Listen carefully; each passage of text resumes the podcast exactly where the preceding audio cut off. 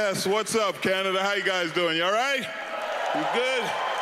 We're a mess. I'll admit it. My country, we, we got problems. We're a mess, but it's a fight. You got Republicans and Democrats. The one thing the Republicans can all agree on, that it's all the Democrats' fault.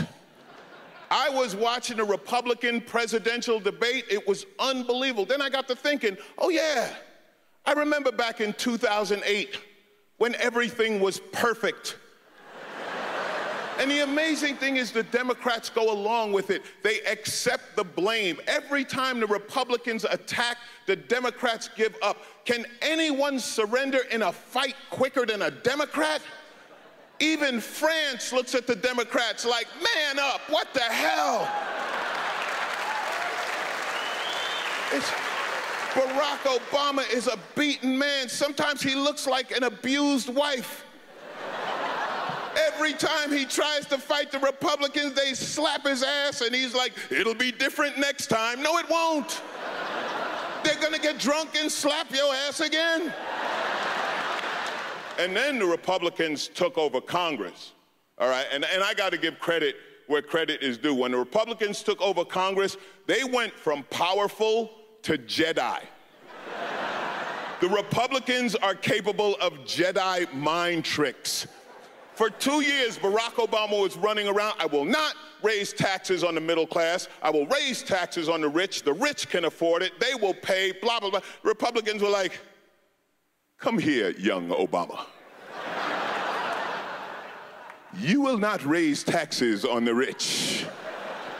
He's like, I, I will not raise taxes on the rich. These are not the tax increases you were looking for. Oh. It is unbelievable that they questioned the president on being American. It's like the plot of a bad James Bond movie. You know, like they were in Africa and they found this smart kid and they sent him to secret Muslim terrorist school, you know. Then they snuck him into the United States through Hawaii, because hell, nobody's checking over there. But if I were hiding Muslims in the White House, would I really name them Barack Hussein Obama? Like, if I'm hiding Muslims, I'm not naming them Hussein. Be like, hey, I'd like you to meet my new friend, uh, uh, Leroy Jones. It is unreal. Oh, we can't let the gays get married. Gay marriage is equal. And, and the Democrats fight for the gays. Though. Well, uh, how about civil unions? Uh, how about if they just hang out together? No gay marriage, that's an issue right now. You're talking to me about gay marriage? My house is worth $8.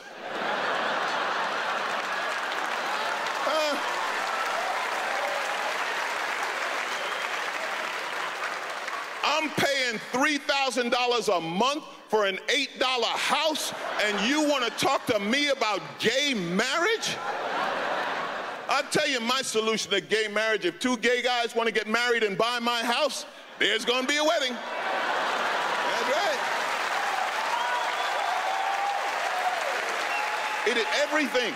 Everything. The Democrats just give up. The Republicans set the agenda, and the Democrats just lay down.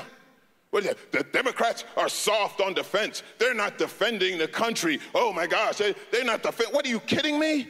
that Barack Obama signed the order to get Osama bin Laden. He signed the order to kill the number one terrorist in the world, and you're soft on defense, you're still nice to people. Barack Obama's still humble. If I signed the order to kill Osama bin Laden, I'd be the cockiest man on earth. I'd just be walking to the press conference. Yeah, what's up? I got his ass. That's right. I got his ass. That's all me. Yeah, Barack's in the house. What's up? Hey. and it would be an amazing press conference because the reporters would be like, the, the president seemed amazingly black today. I love you guys, Canada. Thank you for letting me do this.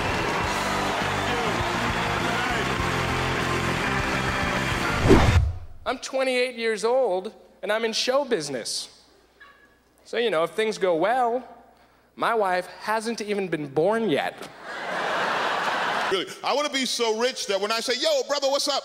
I'm not saying hello. I'm asking, what are you doing in my neighborhood?